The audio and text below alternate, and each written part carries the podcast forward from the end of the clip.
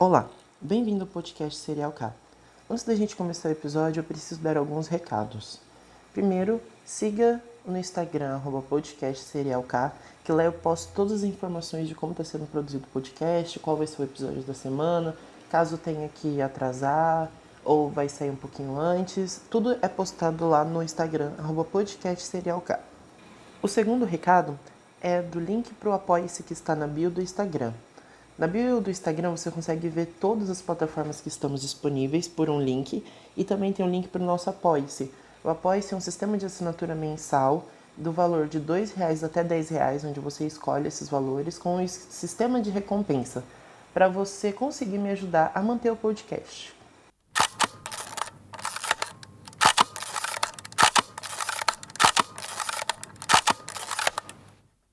O episódio de hoje é sobre o caso de Suzanne von Stoffen e os irmãos Cravinhos. É um dos casos criminais mais falados do começo dos anos 2000. Eu vou explicar esse caso baseado em alguns livros que eu li e eu espero que você entenda um pouco mais como foi esse caso. E é um caso também que vai sair filme esse ano, inclusive saiu o trailer do filme e no final do episódio eu vou falar um pouquinho sobre o filme. Começando a falar de Suzanne, o perfil de Suzane, ela era uma menina comum, não tinha nenhuma aparência, é, nenhuma histórico na vida dela que ela pudesse entrar nessa vida criminal. Normalmente esse, esse tipo de crime, esse assassinato, esse latrocídio ocorre mais em favela. Tanto é que os investigadores acharam até estranho acontecer dessa maneira num bairro tão rico, porque a Suzane ela era muito rica. Mas o perfil de Suzane era muito simples, ela era branca, loira, magra, falava três línguas, muito educada. O sonho de todo pai, digamos assim, é, é o que todo pai quer para o seu filho. Estudava na melhor escola de São Paulo e nunca teve nenhum problema. Como que começou o crime de Suzane von Richthofen e os irmãos Cravinhos? Quem eram os irmãos Cravinhos? Daniel Cravinhos e Christian Cravinhos. Daniel Cravinhos, o namorado de Suzane, e Christian, o irmão de Daniel. Suzane, no dia 31 de outubro de 2002, entrou com seu carro na garagem junto com os irmãos Cravinhos, Daniel e Christian. E Suzane, ao descer do carro, entrega para ele luvas cirúrgicas e meias de nylon. E diz: vistam isso para não deixar vestígios. Não podemos deixar nenhuma prova da passagem de vocês por aqui. E Daniel falou: fica tranquila, vai dar tudo certo. Vamos entrar para ver se eles estão dormindo. Então Suzane tinha acabado de chegar na casa onde ia acontecer o assassinato mais notório dos anos 2000. Christian retirou do porta-mala dois bastões que o Daniel havia feito. Daniel ele tinha um certo, um, um uma certa habilidade em relação ao manuseio de alguns equipamentos, porque ele é, fazia curso de aeromodelismo, então ele tinha um, um, uma certa habilidade em conseguir fazer algumas coisas e ele fez dois bastões. Eles entraram na casa e acompanharam Suzane. Suzane foi na frente, Daniel e Christian atrás.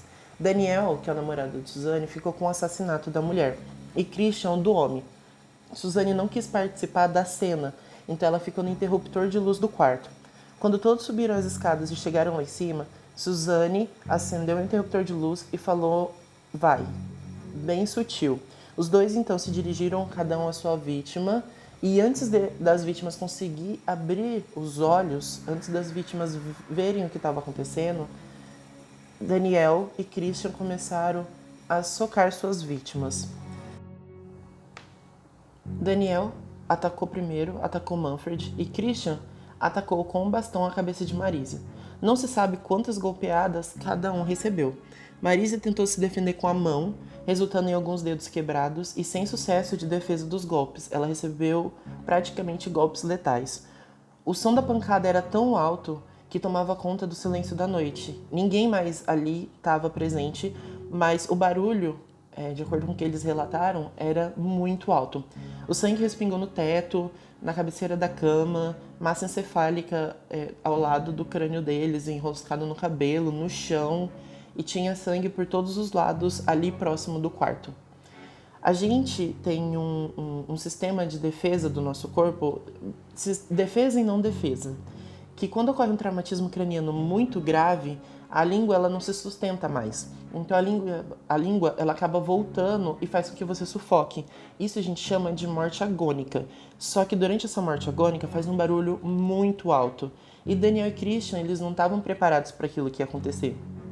E isso foi um dos pontos chaves para os investigadores conseguirem identificar erros no crime de Daniel e Christian. Daniel então correu ao banheiro e pegou toalhas de rosto, molhou e colocou no rosto da vítima tentando abafar o som. Porém, o som ele não consegue se abafar assim. Então Daniel correu as escadas, pegou uma jarra amarela, encheu com água e jogou sobre o rosto de Manfred. E o som parou.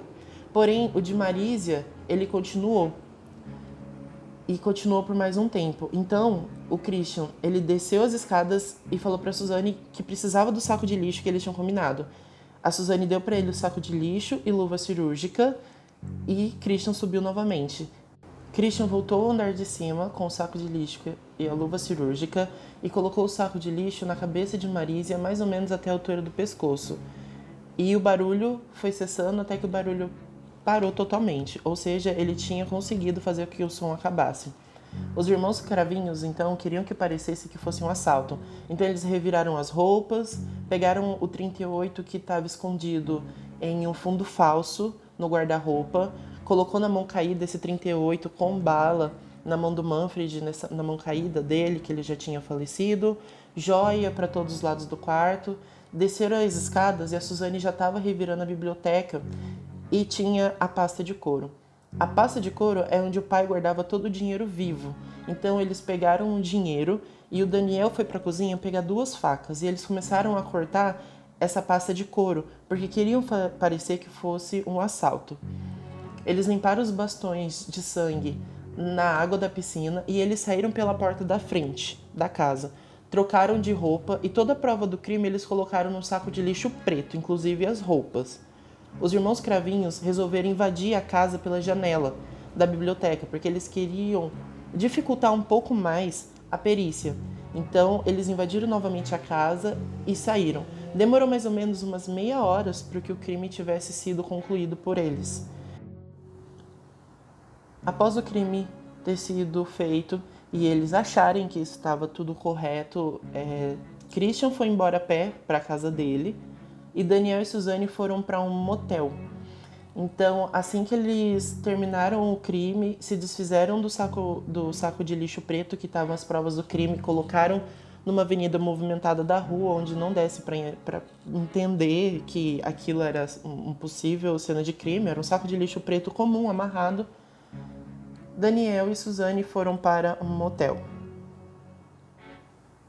No dia 31 de outubro ainda, de 2002, por volta das 4 horas da manhã, a polícia militar recebeu um chamado de uma moça que disse no telefone que tinha acabado de chegar em casa e viu que está tudo revirado. Então a polícia orientou ela para esperar fora de casa e que a polícia já estava a caminho para ajudar e ver como que estava a situação do local. A polícia chegou lá e estava uma moça um menino, um adolescente e mais um homem um pouco mais velho, mas um pouco mais distante deles. Então, quando a polícia chegou lá no local, eles perguntaram para a moça na rua o que tinha acontecido e era a Suzane. E ela falou que a casa dela estava aberta. O policial perguntou se ela tinha chegado a entrar na casa e ela falou que não, que também ela não viu nada, que ela só chegou lá e viu a porta aberta e a luz acesa. Ela achou estranho, ligou para o namorado e o namorado falou que era melhor ligar para a polícia. Então, os policiais entraram na casa, subiram por todos os cantos, olharam todos os quartos, olharam cozinha, olharam dispensa, fizeram uma revisão geral na casa e subiram as escadas até o quarto dos pais. Quando chegou lá, o policial Boto, que era o que estava no comando, viu que o pai da moça e a mãe da moça tinham sofrido um assassinato e ele viu a cena, ele tentou olhar o máximo que ele pudesse naquele momento. Ele viu que tinha vários passos no quarto, o lençol que estava no chão tinha pegadas a mais do que só do casal. Então ele desceu novamente e a Suzane perguntou sobre os seus pais e o Boto respondeu que estavam bem E aí o Boto, ele achou melhor, e ele e, e no, isso é relatado no livro, que normalmente quando tem uma pessoa mais próxima, um conhecido próximo é, da, das vítimas, ele prefere falar para o conhecido para dar notícia para a família sobre o que estava acontecendo. Então ele foi até o Daniel que estava junto com a Suzane, que era o cara que estava um pouco mais afastado, e pediu para ele contar se ele conseguia contar. Então a abordagem do Boto foi que ele chegou pro Daniel e falou assim: Olha, os pais delas estão mortos, você consegue dar essa notícia? E a reação do Daniel deixou o policial muito encabulado e muito. achou muito duvidoso como foi a reação do Daniel.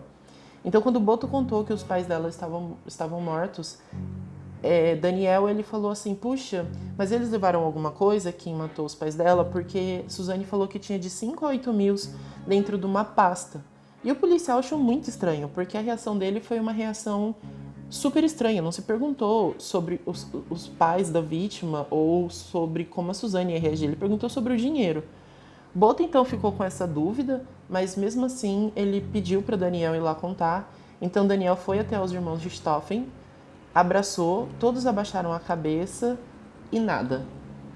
Apenas nada. Nenhum tipo de reação, nenhum escândalo, nenhum choro nada, nenhum tipo de, de, de, de, de tristeza aconteceu naquele momento.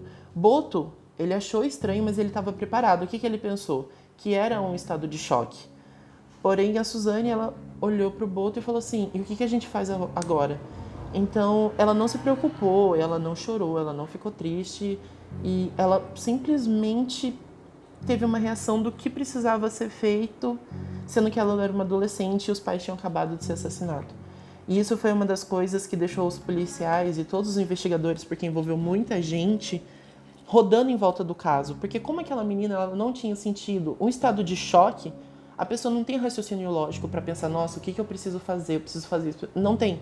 O estado de choque, a pessoa simplesmente para. Como ela perguntou, o Boto tirou da cabeça dele a ideia que era um estado de choque.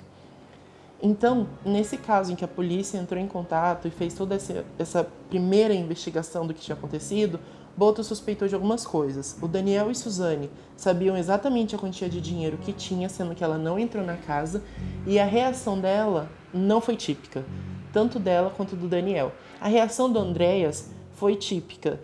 Ele chorou, ele se mostrava assustado, mas mesmo assim o Boto também ficou achando a reação dele um pouco menos do que deveria. Foi acionado que o subdelegado fosse até o local com os peritos e todos foram levados para fazer o boletim de ocorrência. Como tudo isso demora um pouco e já estava amanhecendo no dia, o local já estava começando a ficar com o repórter, porque a notícia corre e os repórteres estavam começando a chegar no local. A perícia chegou ao local sete e meia da manhã porque eles estavam em outro atendimento, eles foram chamados mais ou menos às 5, 6 horas, mas eles estavam em outro atendimento e eles chegaram 7 e meia da manhã e só saíram da casa da família Richthofen às 17 horas. Então eles fizeram filmagem e várias fotos para estudo do caso e foi feito mais ou menos 300 fotografias. As fotografias são feitas porque aquela cena do crime ela vai ser limpa depois de um dia. Então a perícia ela precisa fazer o máximo possível para ver todas as situações possíveis daquele assassinato, se era um latrocídio, se era um suicídio, o que, que tinha acontecido. Então eles tiram muitas fotos. Foi feito mais de 300 fotos e uma filmagem que depois os investigadores iam sentar e iam discutir sobre o caso. Quando a perícia chegou e subiu para o quarto do menino, eles viram que tinha um travesseiro que estava simulando como se alguém tivesse dormido ali. Tanto é que eles relatam que era uma coisa até infantil de ter visto, mas isso deixou passar. Não, não ligaram muito para essa informação, porque provavelmente não tinha a ver com um crime. Então eles subiram até o quarto do casal. O Manfred, ele parecia ter cometido suicídio, porém a toalha no rosto mostrava que não era suicídio, que era um homicídio. Quando tem uma toalha no rosto da vítima, normalmente é feita por quem conhece a vítima. Quando a vítima conhece alguma pessoa, é conhecido da vítima, é, o assassino, ele cobre o rosto da pessoa, parte do corpo da pessoa. É muito comum em crimes sexuais. Quando a perícia chegou a investigar o sangue que estava em volta da cabeça do Manfred, eles viram que em volta da orelha a coloração do sangue ela já estava menos vermelha, já estava um, sangue um pouco seco. Então eles confirmaram que a morte tinha sido entre duas a 10 horas antes do começo do exame.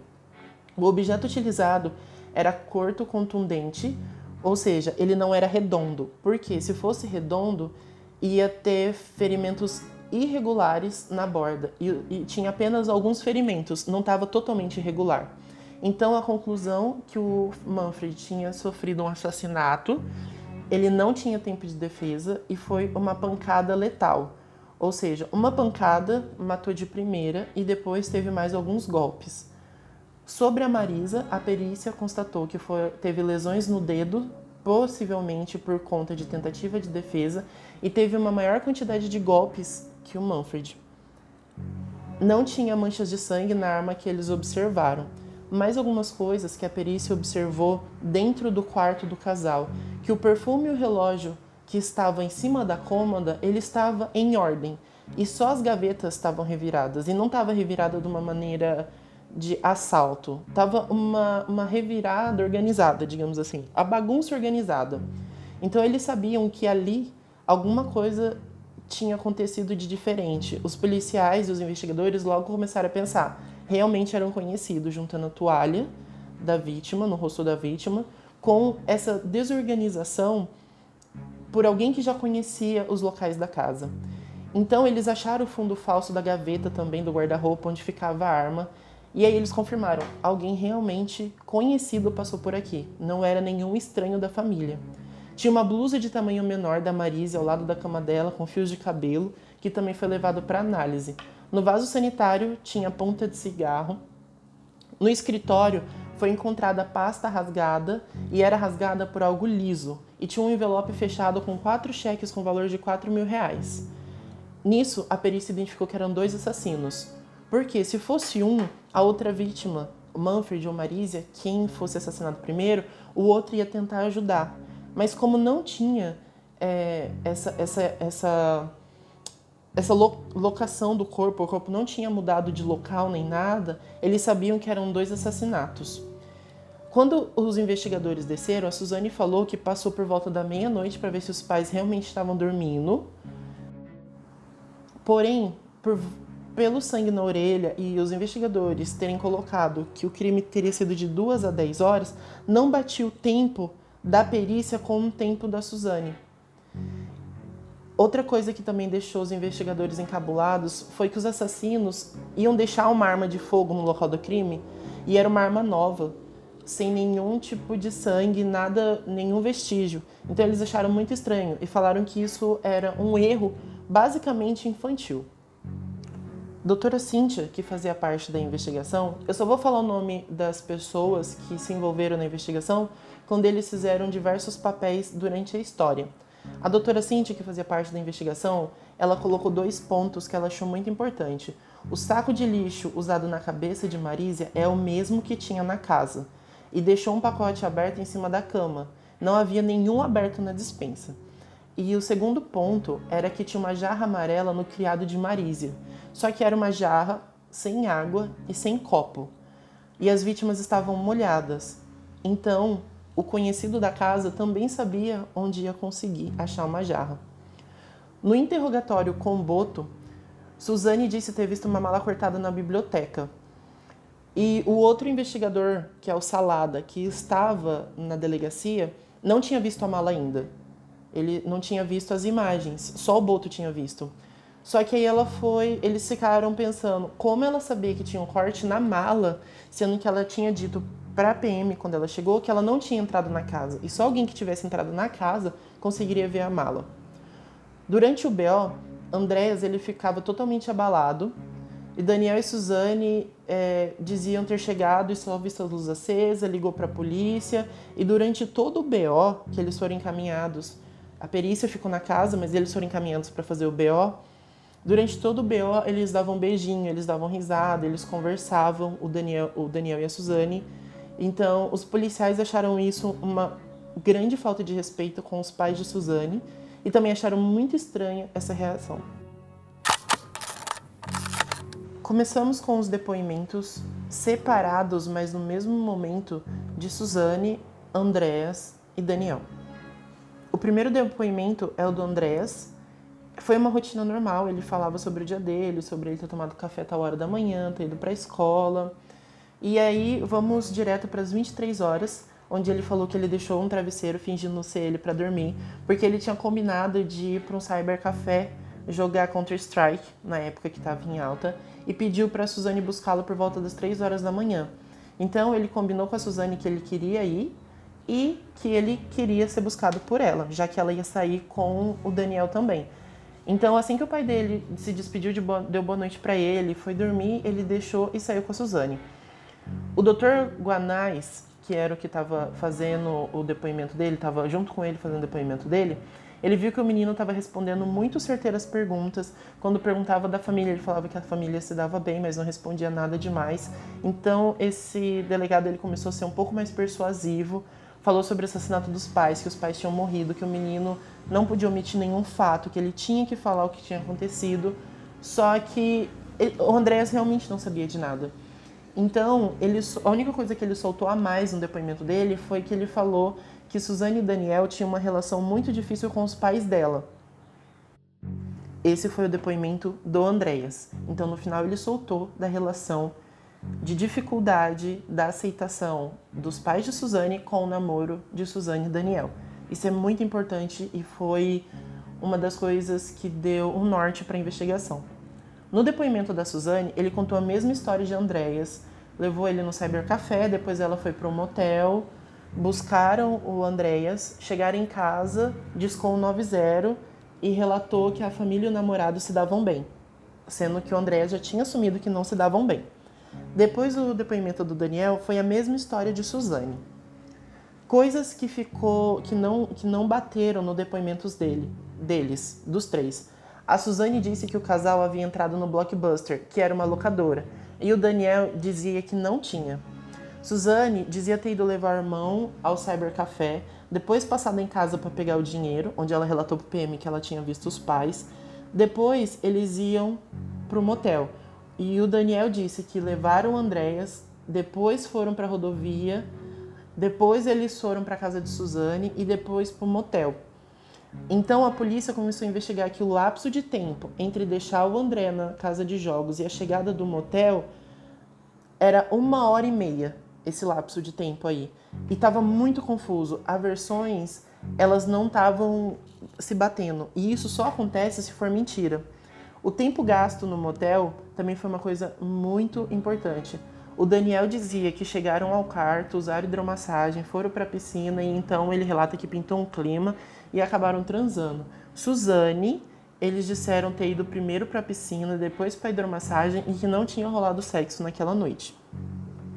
A polícia ela já havia sido acionada pelos vizinhos algumas vezes ali, porque teve uma discussão do Manfred e do Daniel, onde Manfred dizia que queria pegar este moleque e Daniel, eu ainda pego este velho. E a Susana ainda tentou acalmar é, eles nessa situação. E o Manfred até falou para Suzane que se ela voltasse com ele, ela ia deserdar dele. E foi a partir dessa briga em que Daniel tirou a aliança de namoro e só a Suzane que estava utilizando também é outro ponto chave na investigação. Os álibis foram confirmados. Foi confirmado que Suzane e Daniel foram para o motel, tinham pago o motel em dinheiro no valor de 320 reais e ficou mais ou menos uma hora e vinte. O cybercafé foi confirmado que o André estava lá, mas ele nunca tinha ido tão tarde como no dia do homicídio. A Suzane perguntou para o diretor da divisão de homicídio se eles poderiam vender os carros da família para passar o final de semana no litoral de São Paulo sem nenhuma preocupação de enterro ou de alguma outra coisa do da família. E isso é muito preocupante, porque ela se demonstrou totalmente apática em relação aos pais dela. Então, os investigadores estavam extremamente de olhos abertos em cima da Suzane e do Daniel. O laudo médico do IML vê escrito traumatismo craniano encefálico causado por instrumento contundente. Possível horário 21 do dia 30 até as 3 da manhã do dia 31. Tanto Manfred como Marísia foi relatado o mesmo laudo, porém a Marísia morreu por morte agônica, que é o que eu expliquei da língua não ficar mais suspensa na boca. Então o casal, depois de tudo isso ter acontecido, do dia 31, eles iam dormir na casa dos cravinhos. Porém, a polícia chamou o tio de Suzane e o pai do Daniel e falou assim que não era uma boa ideia. Então, eles conseguiram fazer com que os dois se separassem, que o casal se separasse, porque nesse momento foi grampeado o telefone do casal, porque a polícia queria colocar uma escuta no telefone deles para ver se tinha alguma informação. E eles ficaram na escuta durante 24 horas de supervisão, com investigadores a todo tempo escutando as ligações. Porém, não foi encontrado nada, apenas uma ligação da Suzane para o Daniel, falando assim: não fala nenhuma informação aqui porque o nosso telefone pode estar grampeado. No dia 1 de novembro de 2002 foi quando aconteceu o enterro da família Richthofen. Suzane chegou com roupas não adequadas e chorou só o básico. Andreas chorou também o básico, não teve nenhuma, nenhum escândalo nem nada. Nesse dia também é importante ressaltar que Reinalva, que era empregada da casa, ela queria o enterro. Porém, Suzane pediu para ela limpar a casa naquele dia. Foi ela que limpou todo o local ensanguentado, os colchões, o chão, o, a, o teto, todo tudo que tinha acontecido ali, todo assassinato, todos os vestígios de assassinato foi a Reinalva que limpou. Ela também foi chamada para depor mais para frente. Nesse dia do enterro, o Jorge, amigo de Christian, o acompanhou para comprar uma moto. Christian, o irmão do Daniel, é, os irmãos cravinhos. O Jorge, amigo do Christian, que é irmão do Daniel, acompanhou ele para comprar uma moto no nome do Jorge com dinheiro vivo. Só que ele não suspeitava de nada, Jorge não suspeitava de nada, não tinha nem por que suspeitar, eles sempre foram amigos. Só que o nome de Christian estava sujo e o de Jorge não. Então ele pediu pro Jorge, Jorge foi lá, eles foram até o local, compraram a moto sem nenhum problema. Porém, nesse dia primeiro, depois que ele foi lá comprar a moto com o Christian, ele viu os noticiários e ficou meio assustado. Mas ele não duvidou realmente do amigo. Ele só ficou preocupado com o que tinha acontecido e passou batido. Normalmente, quando acontece assassinato, esse tipo de coisa, e os policiais já estavam vendo a investigação, já estava dando uma analisada na Suzane, no Daniel e no Andréas, então eles acompanharam todo o enterro e eles que relataram como a Suzane estava, a maneira que ela estava conversando, que ela estava se sentindo, e eles acharam muito estranho, porque não era uma reação de choque e também não era um escândalo era um meio termo super estranho. Eles, eles realmente acharam muito estranho, acharam ela uma possível assassina. Digamos assim, eles achavam e tinham quase certeza que ela estava envolvida, mas isso ao decorrer dos dias vai ficar muito claro. No dia 2 de novembro de 2002, delegados foram em uma viatura que não parecia viatura, é uma viatura descaracterizada, e foram até a casa de Suzane. Eles tocaram a campainha e eles foram atendidos por ela. Ela estava de biquíni, com cerveja na mão, o som alto, piscina e amigos. Era um sábado de sol praticamente. Eles pediram para entrar, entraram na casa de Suzane, pediram para ela fazer basicamente um tour pela casa para ver o local novamente e quando chegou no quarto, a Suzane chegou e falou: É aqui que meus pais morreram. E o investigador ficou chocado com a falta de empatia dela com os pais. Ela mostrou toda a prateleira, armário, tudo que tinha na casa, ela mostrou que os investigadores pediam. Ela foi colaborativa nesse caso. E ela se mostrou fria, totalmente fria, sem nenhuma reação, sem nenhum tipo de medo, nem tristeza, nem remorso, nada. Ela se mostrava fria. E as pessoas lá fora eles ah, diminuíram o som, entraram junto na casa, mas totalmente estranho o clima da casa. No dia 3 de novembro era o aniversário de Suzane e eles foram para um sítio da família Richthofen, o Suzane, o Daniel e mais dois casal de amigos que foram comemorar o aniversário de Suzane. No dia 4 de novembro de 2002, foi pego o segundo depoimento. Nesse mesmo dia do segundo depoimento, foi também ouvido o responsável pela locadora, que eu contei no caso que a Suzane falou no primeiro depoimento que ela tinha ido numa locadora às seis e meia da tarde. Ela falou que tinha ido com o Daniel por volta das 18 horas, na quinta-feira. Só que ele disse que não conhecia nem a Suzane, nem o Daniel e que não tinha cadastro na loja dele. Já foi pedido o filme da câmera, da locadora, que queria ver alguns movimentos dos clientes, ver se tinha alguma coisa ali e tal. Só que não tinha a, a filmagem que aparecesse a Suzane, ou o Daniel, ou o Andréas. Nesse dia também a Suzane disse ter sumido a chave mestra da casa, 5 mil reais, joia e o controle remoto do pai, nesse segundo depoimento. A doutora Cíntia, ela já estava convencida de que a Suzane ela já estava envolvida no assassinato. Então, ela buscou um psiquiatra, foi a, ela foi na parte da medicina e tentou contato com o psiquiatra e conseguiu um contato com o psiquiatra porque eles queriam saber como tentar chegar e como melhor investigar o perfil de Suzane nesses casos. E o psiquiatra falou que a Suzane poderia ser condutopata com motivação financeira. Ela conduz as coisas e tinha um motivo, que era o financeiro. No dia 5 de novembro de 2002, teve a visita da perícia.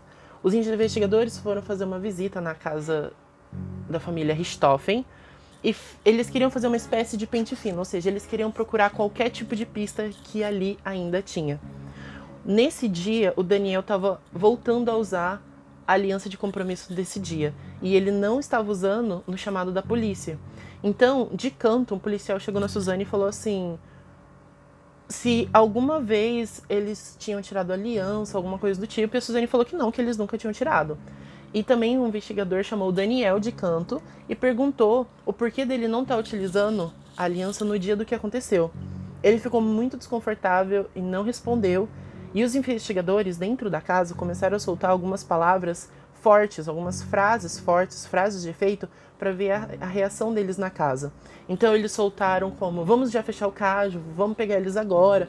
E eles estavam procurando ver a reação do Andréas, da Suzane e do Daniel. O Dr. Mazzi conhecia todas as escutas telefônicas de Suzane e ele sabia exatamente o que ela ia responder em casa, cada caso. Numa conversa de Suzane com uma amiga, ela perguntou à amiga, para Suzane, sobre alguma chave.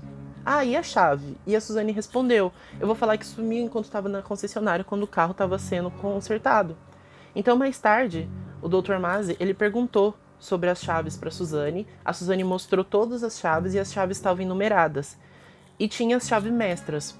Só o Manfred, que é o pai que foi assassinado, tinha uma argola com todas as chaves. E a única chave que tinha sumido era a chave mestra da casa. E quando ele perguntou para Suzane o que tinha acontecido com a chave mestra da casa, que ele, ele viu chave por chave da argola do Manfred, ela falou que poderia ter perdido no concerto. Então se confirmou a história que ela tinha falado para a amiga durante o telefone. Depois de um bom tempo olhando a parte de cima da casa, eles foram na dispensa, foram na biblioteca, foram em diversos locais, até que eles chegaram no lixo da casa. E o lixo não tinha sido retirado desde o dia do assassinato. Inclusive os colchões ensanguentados estavam lá, os lençóis, estava tudo lá ainda. Então eles começaram a revirar o lixo e acharam caixas de joia que estava ali. E a Suzane colocou culpa nas empregadas, falou assim: "Nossa, não pode mais nem se confiar, nem perguntaram para mim se eu queria jogar alguma coisa fora". E ela perguntou para o investigador se ela podia pegar as caixas de joia. Os dois investigadores que estavam no caso, um olhou para o outro e falou assim, e, e deixou. Eles se trocaram um olhar, sabendo que aquilo ali ia dar em alguma coisa. Então eles trocaram um olhar e falou assim: "Você pode pegar qualquer coisa para Suzane". A Suzane foi lá e ela pegou exatamente as caixas maiores, com joias maiores e um pingente muito específico. E foi aí que os investigadores tinham a certeza do envolvimento de Suzane. Ela falou que queria pegar por conta do memorial da mãe, mas ela pegou as coisas que tivessem mais valor. E como a doutora Cinti já tinha ido na psiquiatra falando por motivos financeiros, o caso estava se encaixando nas situações dos fatos. Tudo que estava acontecendo estava se encaixando na história. No dia 7 de novembro, veio os novos depoimentos de pessoas sem ser Suzane, Daniel e Andréas. O primo irmão de Marísia, que era muito próximo da família, relatou num depoimento que era muito estranho a história do casalzinho ter ido pro motel, porque a Marísia já tinha contado para ele sobre o rompimento do relacionamento dos dois, inclusive que esse era o motivo do Daniel não estar tá utilizando a aliança no dia do assassinato. Ele mesmo falou que a aliança eles tinham rompido, tanto é que ele nem usava mais aliança, o Daniel. Então, eles já pegaram esse, esse depoimento e deixaram bem arquivado. Teve um novo depoimento da Suzane e teve algumas falhas no depoimento da Suzane em relação às outras pessoas que foram é, chamadas para depor. Foi chamado o pai do Cravinhos, foi chamado a empregada da casa, Reinalva, foi chamado o primo irmão de Marísia, foi chamado melhor amigo da Marísia também, foi chamado várias pessoas. As falhas do depoimento nesse dia da Suzane com as outras pessoas foi que o pai de Cravinhos relatou que sabia da ida do motel da Suzane nesse depoimento dele. E a Suzane falou que ninguém mais sabia do programa dos dois. Suzane também relatou nunca ter tido problema no namoro em relação aos pais.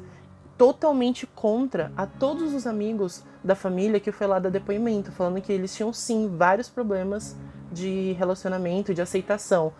Todo esse problema de aceitação de Suzane e Daniel aconteceu por preconceito social. A Suzane, ela era muito rica, ela tinha muito dinheiro. E o Daniel não tinha tanto dinheiro assim. Na realidade, o Daniel, ele era, digamos, pobre, ele era de classe baixa. E essa questão social da família rica com a família pobre foi onde o empecilho começou da família de Suzane não querer que ela namorasse. Porque ele era uma pessoa que não teria futuro, uma pessoa que não teria dinheiro. Também teve a disparidade de horários entre pegar o dinheiro e a ida ao motel com o depoimento do Daniel também não estava batendo a história, porque um falava que foi para Raposo tal hora, que é sentido ao motel, outro fala que foi outra hora, um fala que foi um certo horário buscar o dinheiro, outro fala que foi outro horário buscar o dinheiro. Então, em uma hora e meia, essa uma hora e meia que estava ali entre a meia-noite e a uma e meia, estava muito estranho para os investigadores descobrirem o que estava acontecendo ali. Tava tudo muito embolado, tava praticamente uma bola de neve. Começou a surgir boatos também no dia 7 de novembro entre os traficantes que o Christian, o irmão de Daniel, estava com muita grana.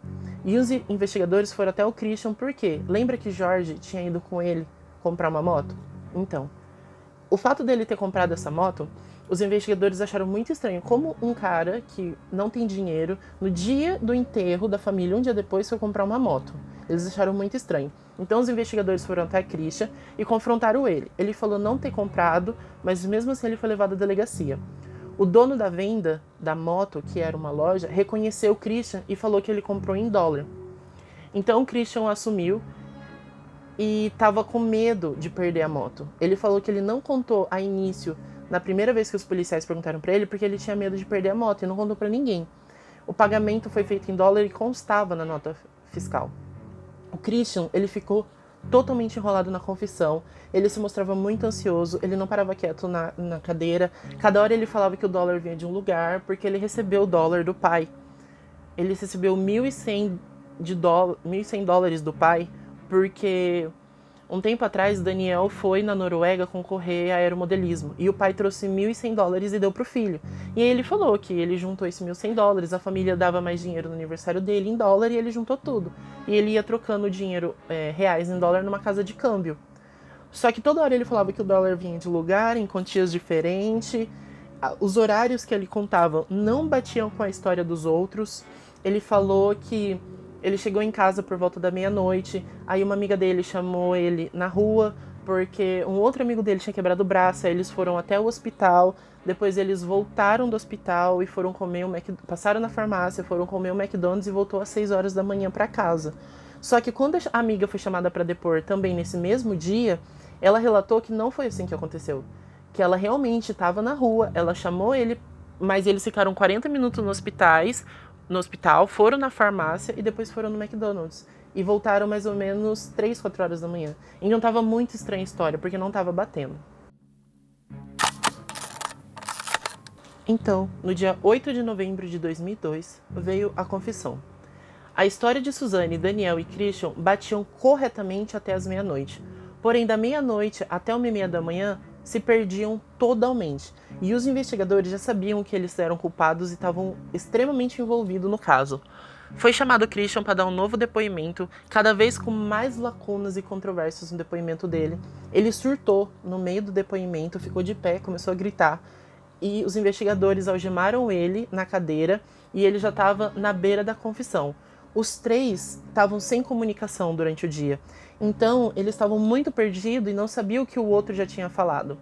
O Christian estava sendo totalmente pressionado pelo investigador, falando frases como o rojão vai estourar na sua mão, Suzane e Daniel vão sair daí super felizes, um casal com dinheiro e você vai ficar para trás.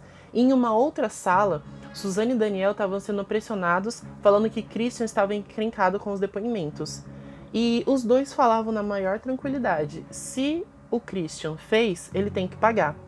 Então, foi a madrugada do dia 8 inteira até as 6 da manhã do, da, do dia 7 para o dia 8, da madrugada até as 6 da manhã, o investigador ficou em cima do Christian durante todo o depoimento, pedindo para ele refazer tudo o que aconteceu durante o dia e ele se confundia cada hora mais. Foi até que então o investigador, que tinha muitos investigadores na sala, a sala é grande e como eles têm medo, e é normal, quando alguém confessa um crime, a pessoa tentar pular da janela alguma coisa, então ficava vários investigadores do lado da janela, policiais, um investigador argumentando e às vezes trocava de investigador. E às seis da manhã, o investigador olhou pro Christian e falou assim: Eu vou tomar um café e você tem que confessar a hora que eu voltar. Foi então que ele foi, voltou, o Christian não queria confessar, e aí os investigadores olharam para o advogado do Christian e falaram assim: ele vai ser liberado. Quando ela estava pegando o ticket do estacionamento, o investigador saiu correndo e voltou e falou: ele vai confessar. Então Christian, ele engoliu seco e contou toda a versão dele dos fatos e não omitiu nenhum detalhe. Os horários agora eram precisos e batiam tanto os horários quanto os minutos todas as lacunas foram fechadas no depoimento dele. Começou às 6h35 da manhã, no dia 8 de novembro de 2002. Eu vou falar um pedaço exatamente do trecho do livro, porque é muito interessante essa parte. Segundo ele, Daniel e Suzanne tiveram juntos a ideia de matar os pais dela mais ou menos dois meses antes. Mas depois afirmou que a ideia foi mesmo do Daniel, o motivo para que os dois desejassem e planejassem o assassinato era a maneira como ambos eram tratados por Manfred e Marisia. O irmão e a namorada lhe contaram que, ele apanhava, que ela apanhava muito dos pais dela, que não aceitava o namoro dos dois de jeito nenhum. Matá-los era a única forma de ficarem juntos. Então, o casal expôs o plano para Christian na casa dele, que mesmo sem concordar com o que ia ser feito, ele, ele não conseguiu falar não pro irmão. A gente chama esse crime de crime passional digamos assim, porque é, a Suzane e o Daniel queriam matar os pais para ficarem junto e o irmão Christian se envolveu porque ele gostava muito do Daniel e ele não conseguia falar não pro Daniel. Então ele falou que estava totalmente frio durante a execução do exame, tipo, eles estavam frios. A Suzane era a que estava mais fria em relação a tudo. Ela estava super tranquila com tudo que estava acontecendo. Eles já conheciam o fundo falso, eles levaram a jarra. Ele falou que recebeu 3.600 dólares na casa, 600 euros e 3 mil reais. É, falou sobre a arma do crime que foi construída pelo irmão. Ele contou sobre tudo. E segundo Christian, quem estabeleceu a divisão do dinheiro foi a Suzane e que ele não sabia o montante total que havia na casa. Ele só recebeu o dinheiro que ela entregou. Ele relatou que Andréas não sabia de nada e o que o dinheiro também que eles estavam juntando, eles iam abrir um negócio. O Daniel, o Christian e a Suzane. A Suzane na confissão, ela também relatou que todos eram felizes na casa até o mês de maio naquele ano. Uma mãe, a mãe dela começou a implicar muito com Daniel e aí eles começaram a se sentir muito incomodados com o namoro. Eles tiveram várias discussões e aí teve um ano que o pai da Suzane, naquele ano, o pai da Suzane bateu nela tão forte que ela relata até que ficou com os dedos marcados no rosto. E desde então, foi quando em maio, no Dia das Mães, eles começaram a elaborar o, o, o, o que iam fazer, como eles iam fazer. Só que apenas no dia 30 que eles resolveram agir e no, par, no apartamento do Christian eles começaram a ver os detalhes do que eles iam fazer, a ver as armas. O Daniel foi construindo a arma ao decorrer dos meses de maio até outubro. E ela já estava arrependida, ela conta no relato dela que ela estava arrependida antes mesmo do Daniel e Christian entrar na casa, mas ela não fez nada para impedir. Ela falou que não viu a morte dos pais, ela ficou esperando que eles descessem até a biblioteca. Eles simularam um assalto, eles bagunçaram o local. Ele viu o Christian guardar as joias e o dinheiro que havia retirado da mala, mas não tinha certeza do valor. Ficou apenas com 300 e poucos reais. Então, eles confessaram todo o crime. Também foi feita uma reconstituição dos fatos e Daniel, Christian e Suzane foram até a casa com os investigadores da família Richthofen e eles falaram como foi a cena do crime, eles colaboraram, mesmo sabendo que não precisavam fazer, eles se fizessem, os investigadores pediram para eles não omitirem nenhum fato, não falarem nada demais e nem nada menos do que tinha acontecido, falar exatamente o que fizeram para eles conseguirem fazer a a reconstituição dos fatos, a reconstituição do assassinato e ver como tudo realmente aconteceu. Então tem algumas fotos até nesse livro da casa, como foi feito, se foi feito ali, o que foi feito aqui, que matou desse jeito. Tem foto dos irmãos simulando como foi feito a morte do, do da família Richthofen. E a Suzane também falou no depoimento dela que o Andréas realmente não estava envolvido. Eles só combinaram com o Andréas de buscar ele na casa da família para ele jogar e depois trazer ele de volta. Por mais que ele tinha noção que a Suzane poderia ter alguma coisa a ver com tudo isso, ele realmente não sabia do crime. Quatro anos depois do crime, chegou os dias do julgamento. O julgamento demorou cinco dias. Durante o julgamento, Christian começou a chorar e falou que não tinha matado Marisa, que tinha sido Daniel. E Daniel confirmou que Christian não tinha matado e passou toda a culpa pro Daniel, livrando Christian. Aí a Nádia, mãe dos irmãos Cravinho, falou no tribunal, disse que a justiça queria ser feita, que ela tinha um luto muito grande por tudo que tinha acontecido. E ela falava que se eles fossem culpados, que eles tinham sim que cumprir o que eles fizeram. Tinham que, que assumir a responsabilidade do acontecido. Então Christian pediu para falar novamente e chorando ele falou que é ele que tinha matado Marísia, sim. E provavelmente por causa do depoimento da mãe, ele acabou confessando o crime de novo. Porque o crime teve várias reviravoltas nesses cinco dias, porque um jogava a culpa do pro outro, o outro falava que foi manipulado por não sei quem. Então foi cinco dias muito confusos. O promotor, ele foi à frente do Daniel, gritou com ele, apontou o dedo, se exaltou, falou que era muito nojento o crime que ele tinha cometido e logo depois já ir pro motel. E o Christian começou a consolar Daniel porque Daniel estava chorando muito e aí eles tiveram que deixar o plenário, só ficou a Suzane. É, foi considerado duplo homicídio triplamente qualificado. A Suzane e o Daniel pegaram 39 anos e 6 meses de prisão e o Christian pegou 38 anos e 6 meses de prisão também. Em 2011, em 2009, ela tentou entrar com um recurso para conseguir a herança da família e em 2011 ela foi considerada indigna de receber a herança da família. Em 2015, ela recebeu o regime semiaberto, que é onde acontecem algumas saídas em datas específicas. É muito importante ressaltar aqui no podcast porque a galera fala assim: nossa, ela saiu pro dia dos pais, que coisa contraditória. Cada estado, se eu não estou enganado, cada estado ele tem que dia o, o presidiário, o privado de liberdade pode sair. E onde a Suzana tá, aqui em Tremembé, no estado de São Paulo, ele, ela pode sair em algumas datas comemorativas específicas, que é Dia dos Pais, Dias das Mães. Então, não é que ela tá saindo que é contraditória, é por causa do local que ela tá, no, no, no presídio que ela está.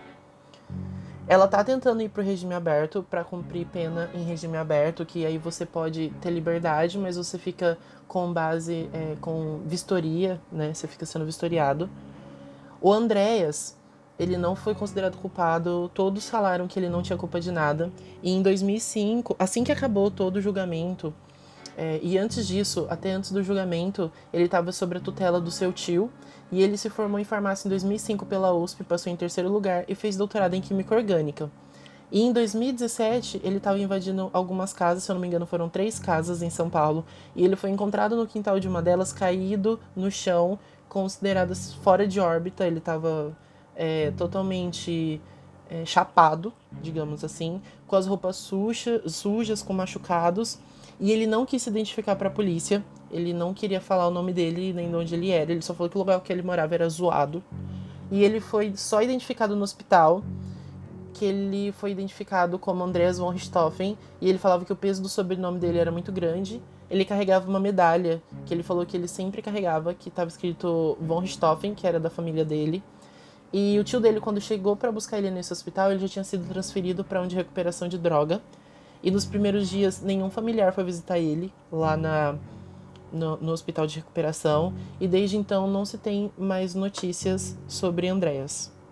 Só que é perceptível quão abalado esse, esse, essa situação para ele ficou e a gente tem que sempre desejar que ele consiga se recuperar, que ele não parta para o lado criminoso da situação, que ele consiga se recuperar, principalmente em questão da, das drogas, em questão de todo o trauma que ele passou. É muito importante dar um apoio para uma pessoa dessa, porque a culpa não foi dele, ele, ele foi uma vítima também da situação.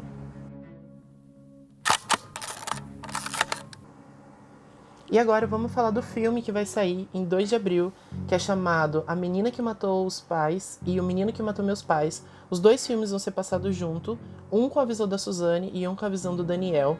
A Carla Dias, ela vai dar vida à Suzane e ela falou que é um desafio muito grande para ela esse fazer esse personagem. E a direção é de Maurício Essa e o roteiro é de Lana Casoy. E Lana Casoy foi a base desse podcast porque eu peguei do livro dela, já vou dar o link pro livro dela, porque o livro é chamado Quinto Mandamento ou Casos de Família, que conta inteiramente tudo que eu falei aqui é do livro dela. Algumas coisas, alguns detalhes eu peguei de entrevista da Suzane, inclusive a entrevista dela com o Gugu, a, o quadro do Fantástico falando o especial sobre a Suzana von Richthofen.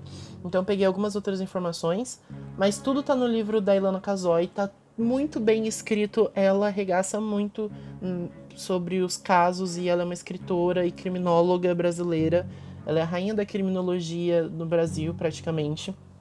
Então, se você quiser conhecer, ouvir mais detalhe dos casos, porque o livro tem, se eu não me engano, 170 páginas. É bem grande, é bem extenso, tem relatos, tem carta, tem fotos que nunca foram vistas, assim, que só tem no livro. É muito interessante.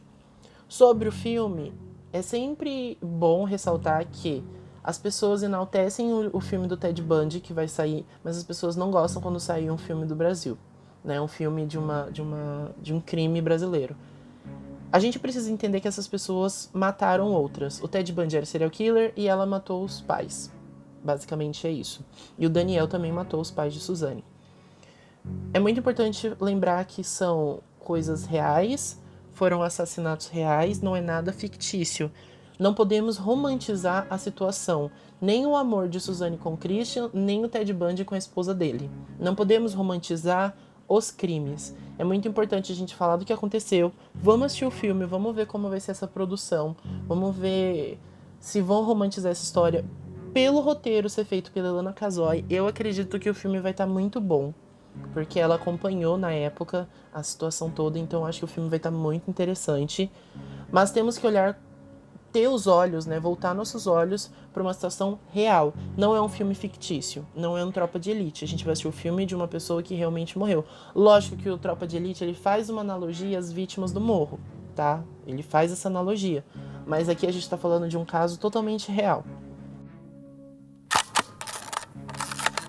A última curiosidade que eu venho trazer sobre a Suzane foi que nesse ano de 2019 para 2020, ela passou num vestibular de turismo que ela ia fazer, porém ela já foi expulsa da faculdade porque ela faltou 10 dias porque a justiça não liberou a tempo dela começar a faculdade. Então, essa é a última notícia que nós temos da Suzane. Inclusive, a faculdade falou que os alunos estavam com muito medo de fazer faculdade com ela, mas acabou que ela não vai participar da faculdade até então. Esse foi o podcast sobre o caso de Susana von Richthofen e os irmãos Cravinho. Eu espero que você tenha gostado do podcast. Sexta-feira que vem terá episódio novamente. Não esquece de ir lá no Instagram, arroba podcast serialk, para dar o feedback, falar comigo se você gostou, alguma informação a mais, tá bom? E eu te vejo semana que vem.